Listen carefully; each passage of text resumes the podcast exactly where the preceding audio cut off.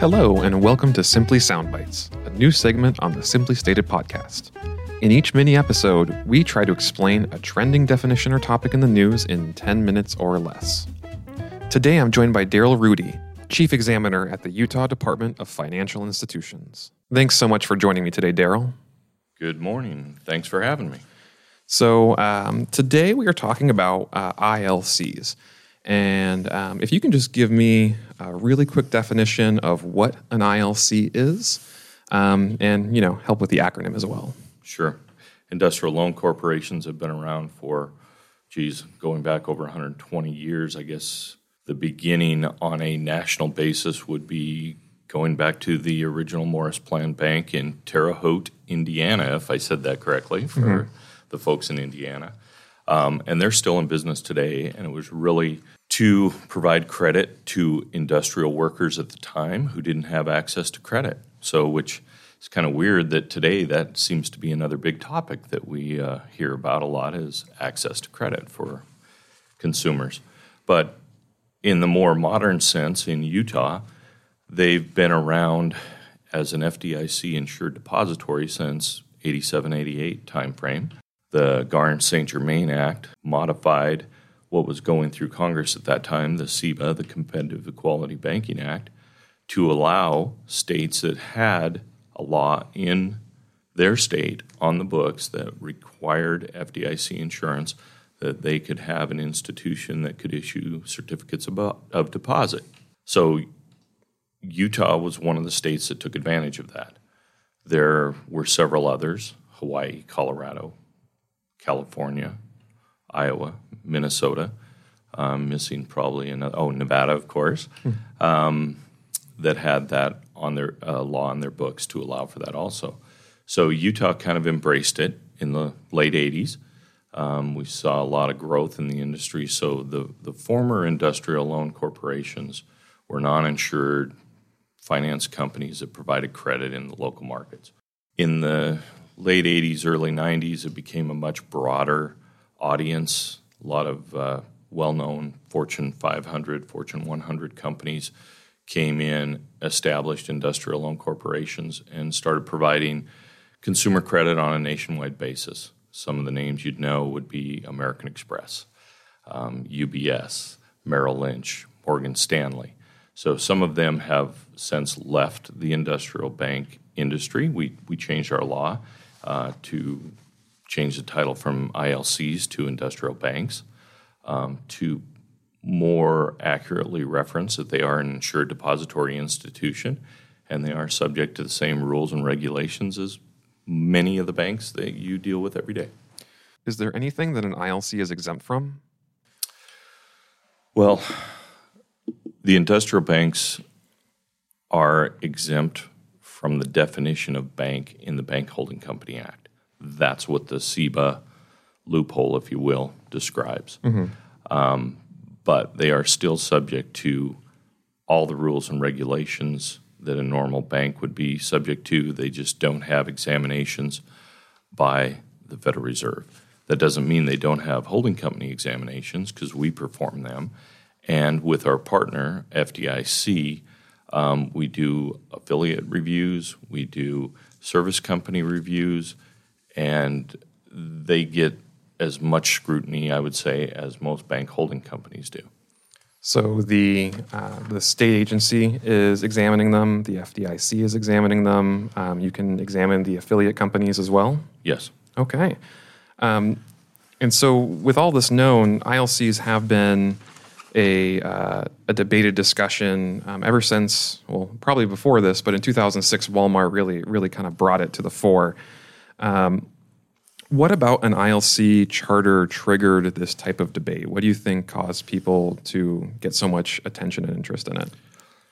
Well, as you said, you know, I think back to it was in the 2004 timeframe when Walmart was looking for a bank charter. They had looked at a couple different options. One was an S&L charter at the time, and an industrial bank charter in California.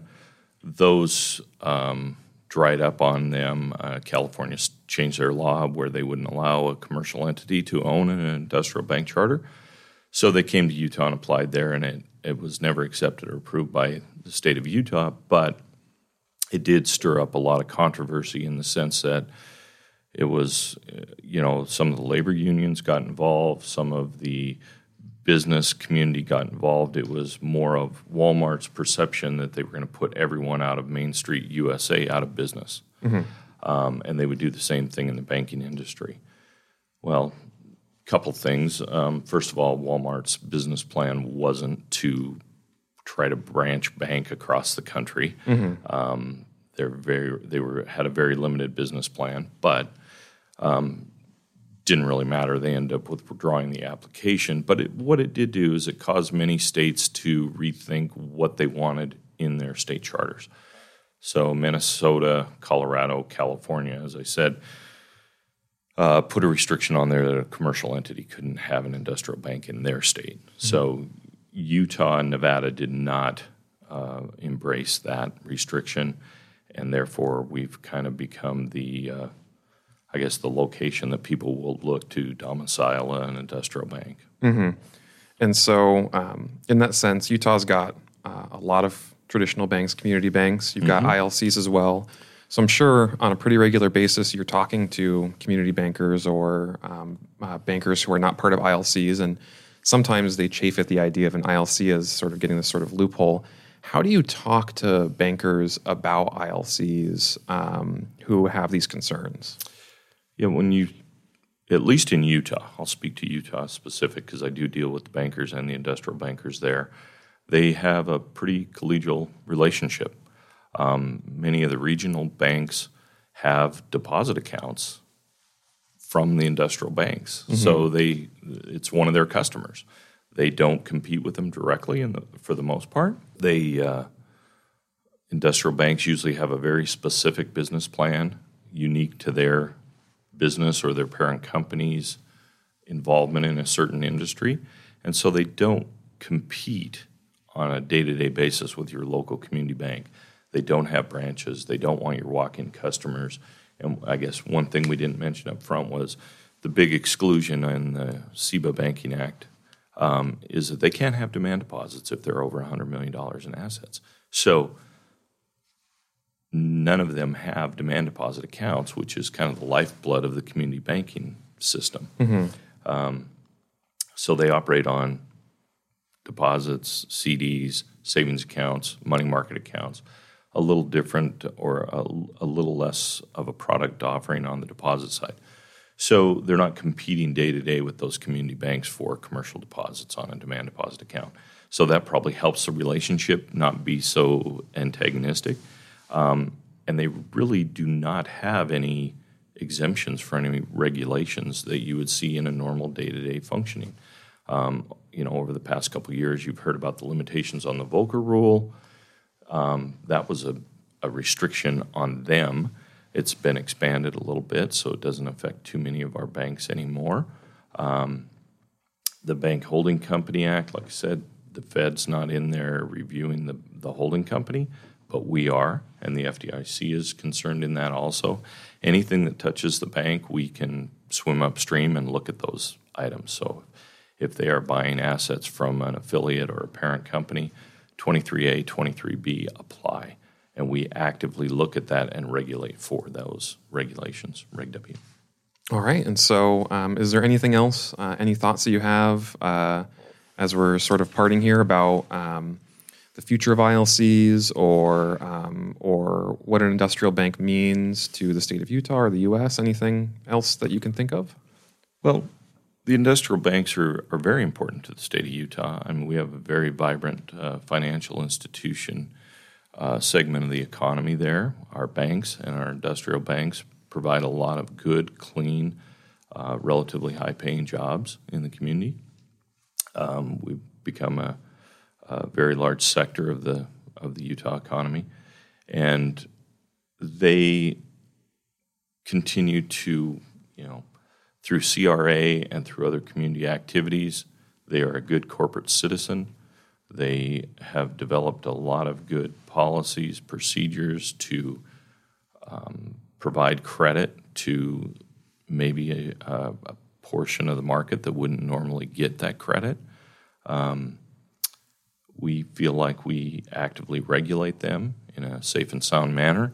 We do holding company inspections. We look at their IT. We look at their BSA, their uh, know your customer rules.